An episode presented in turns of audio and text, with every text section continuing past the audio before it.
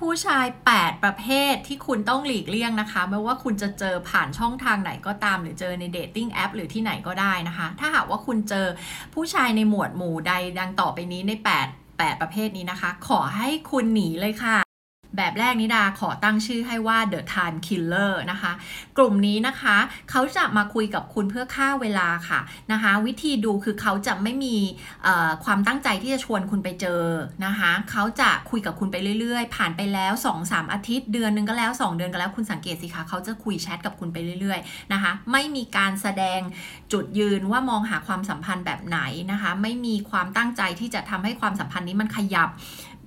ไปเป็นความสัมพันธ์ในสถานะอื่นใดๆทั้งสิ้นนะคะแล้วเขาก็จะคุยกับคุณไปเรื่อยๆค่ะกลุ่มที่2นี้ดาตั้งชื่อว่า I finally found the one นะคะหนุ่มๆประเภทนี้นะคะเวลาที่เขาได้เจอคุณตอนแรกเขาจะเหมือนกับคุณคือโซลเมทของเขานะคะจะมีอาการคล้ายๆเหมือนกับการ love bombing นะคะก็คือว่าให้ความสนใจ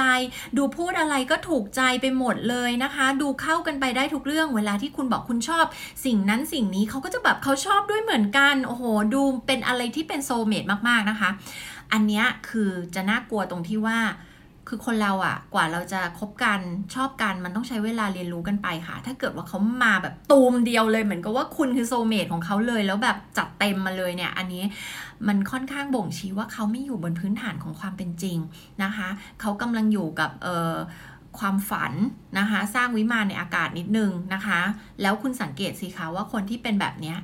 ผ่านเวลาไปสักปั๊บหนึ่งอะนะคะเขาจะเปลี่ยนไป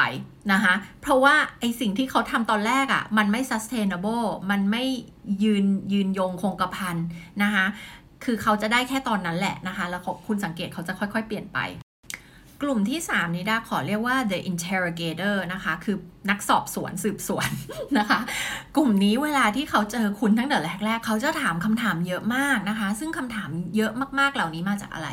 มันมาจากบาดแผลและความกลัวที่เขาจะเลือกคนที่ผิดคนพวกนี้มี mindset ในการเดทในการคบคนว่าแบบฉันจะไม่เสียเวลากับใครทั้งสิ้นฉันเจอคนเนี้ยต้องใช่เลยนะคะแล้วถ้าไม่ใช่ฉันจะไม่เสียเวลาเลยซึ่งมันเป็น mindset ที่ผิดมากๆในการเดทในการคบคนนะคะเพราะฉะนั้นถ้าเกิดว่าใครมาถึงแล้วมาสัมภาษณ์คุณเกี่ยวกับอดีตเกี่ยวกับอะไรคุณชอบคนประเภทไหนถามแบบละเอียดมากๆเลยแล้วก็ไม่ได้ดูสนใจจะเรียนรู้เกี่ยวกับคุณแต่เหมือนกับเป็นการสัมภาษณ์